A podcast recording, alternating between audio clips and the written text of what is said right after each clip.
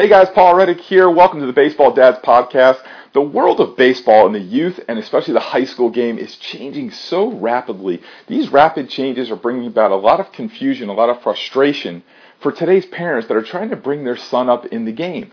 So the purpose of this podcast is to use the experience of dads who have already gone through this journey and have navigated it successfully so we could take aim at that confusion and frustration and knock it out. We're going to talk to these dads about what they did right, about what they did wrong, what they would do more of, what they would do less of, and they're going to give you their advice for today's parents that are going through this game. So stay tuned for today's podcast. And make sure you go to baseballdadsnewsletter.com where you can get a free trial in our monthly Baseball Dads newsletter. So without any further delay, let's get on to today's show. Hey guys, Paul here. Welcome back to an edition of the Baseball Dads podcast. And today we're going to ask the question Is your son being taught the wrong things and is he doing the wrong things right? And I'm going to talk to you about an email discussion that I had with one of my clients. Um, but first, I'm really excited because the new book, The 567 Dad, can you see that? See that? The 567 Dad Baseball Edition is out. Uh, I'm super excited about it. So head on over to 567dad.com and you can get um, a copy of that book. So um, really pumped about it. Okay, so email discussion I got with a dad is, is a very, very common uh, one for me. It's nothing new. Um, and, and usually, and it always starts off with uh, the same kind of uh, um, theme that hey Paul, we, we've we've tried everything we can uh, to gain velocity, and we can't seem to move the needle on velocity. And I always respond to those emails like, well, tell me, you know, kind of tell me what's going on. What have you done? What have you tried? And and they'll do the usual laundry list, right, of all things. You know, they they've done mechanical training and lessons and camps and clinics and weighted balls and medicine balls and and cords and bands and all. You know, they've they've done everything right?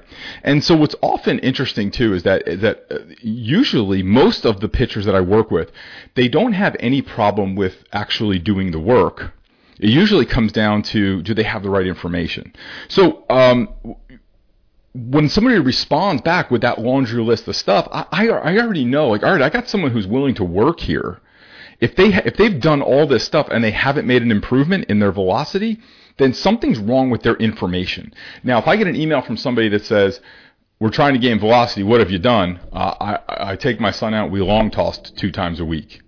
I'm like, okay, we might have a habit problem there. We might have to work on installing some different work ethic and some different systems of, of habits in there. But that is not usually the case on, on most of the emails that I get.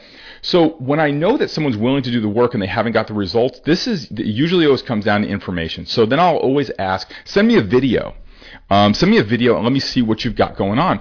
And the minute I open this kid's video, it, it, takes me a couple tenths of a second to look at his delivery and realize that he's making a pretty fatal mistake in his delivery. He's, he's coming to the balance point, he's kind of reverse rotating. So um, if you know, if you're reverse rotating, stopping at the top, getting collected, staying back over the rubber, showing the number, showing the pocket, uh, staying tall, whatever they say now about uh, the balance point, that, that's going to have a, a ripple effect through the rest of your delivery that you'll never, you're never going to be able to do anything right if you have a bad first movement. So it's a principle that we call forced continuity. So when you make a bad first movement in your delivery, you're forced to continue that pattern of movement until you're finished. You, it's, it's impossible to course correct in a pitching delivery because it's only it's a very short period of time. It's only about a second and a half, right? So once we get him and you're falling down a hill, right? So it's not it's not the best uh, situation for course correction.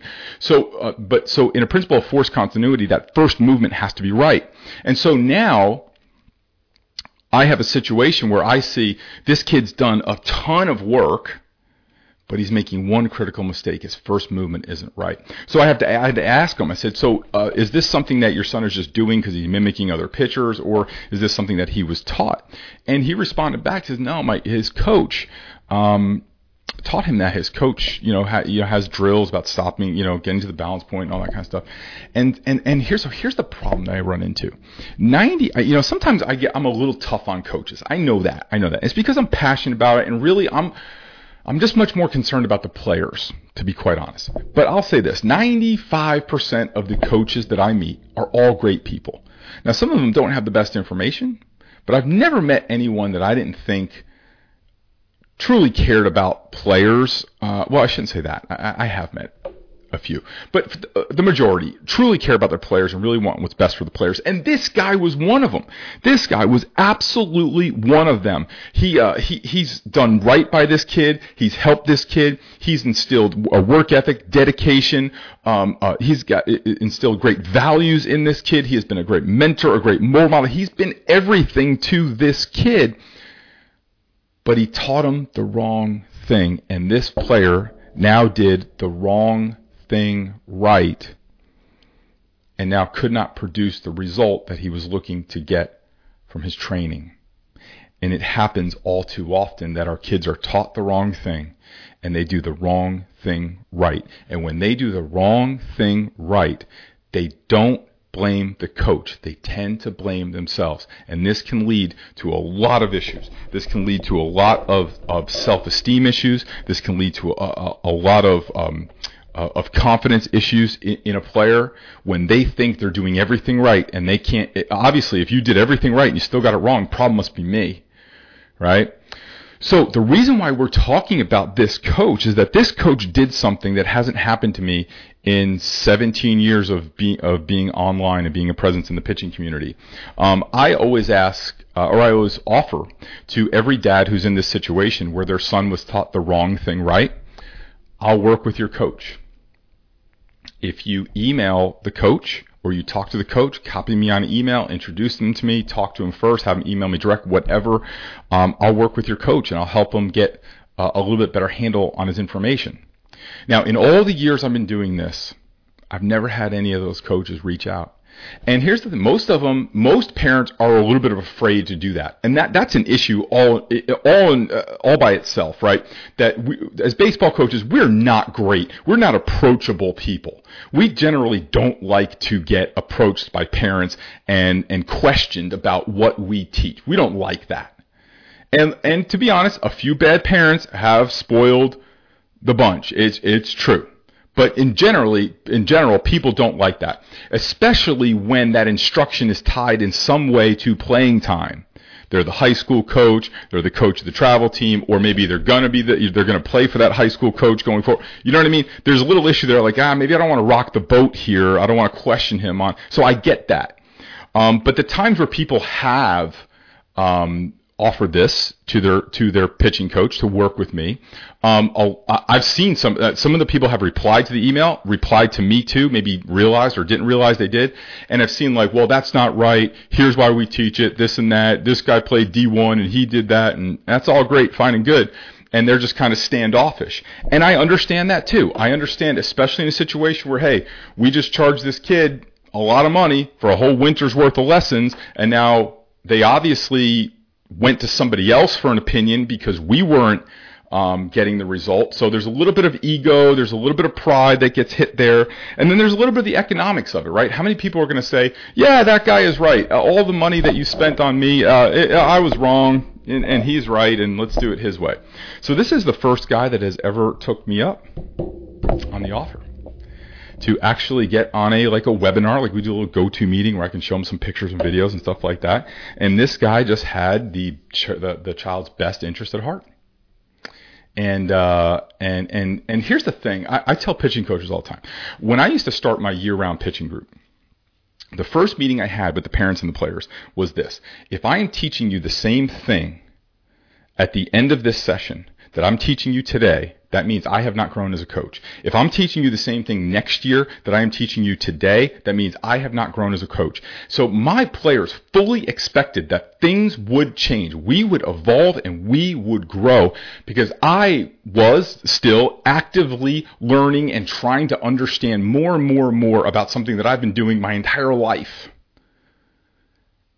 So pitching coaches, you will not look bad if you change up what you're teaching. If you set that premise that, hey, I'm going to expect you to get better as a player. You, I, I expect you, you should expect me to get better as a coach. You shouldn't expect me just to stand still and to be like a, like a, like a, a concrete wall with my teaching. It should expand. It should grow. It should evolve. It should change, especially in the face of new information, especially as technology starts to evolve.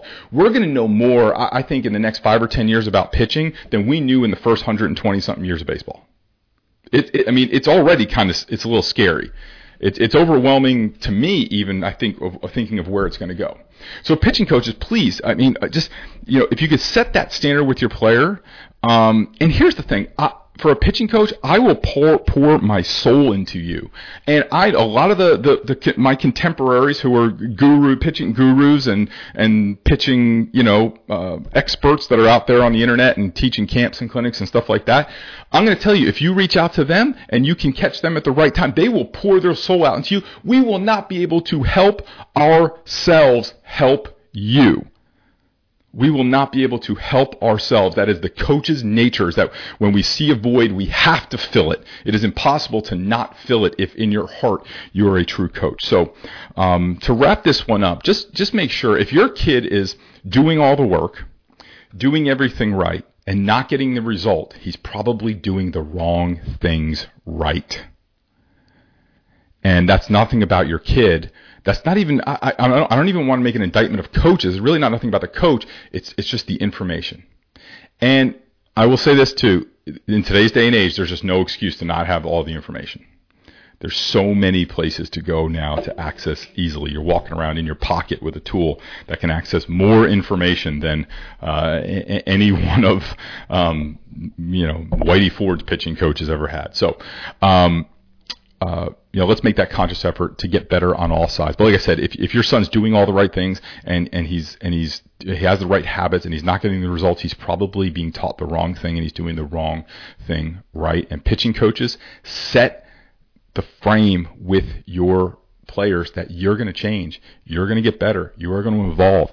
I, I will tell you this: I go back sometimes. Every once in a while, we have to go back into like old hard drives and stuff like that to retrieve things that you know we couldn't find or now that we need. And I'll open up one of the videos that we did back like early, like like even ten years ago, and I will cringe at how uh, at what we were teaching then as opposed to what we're teaching now. That oh man, had I stayed in that in that space, um, that would have been detrimental to my players, to everyone, you know, and to myself.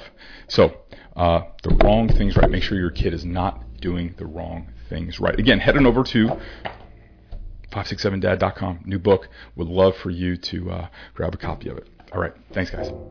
Hey guys, it's Paul again. Thanks so much for listening to today's episode. We really hope you got a lot out of it. We have so much more to come for you.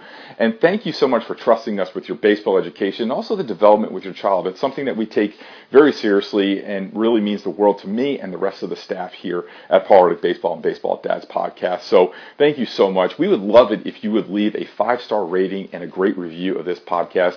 That's how it helps us get the word out about the podcast so that other dads can share in this information that we need so much. Also, don't forget to go to Baseball Dad's newsletter where you can get a free trial subscription in our Baseball Dad's newsletter. Again, thank you so much for listening to this podcast. I can't tell you what it means to us that you would tune in, and we're just loving bringing this information to you. So, again, thank you so much, and we'll see you on the next show. Hey, it's Paul Reddick. Thanks so much for listening to the show. I really appreciate it.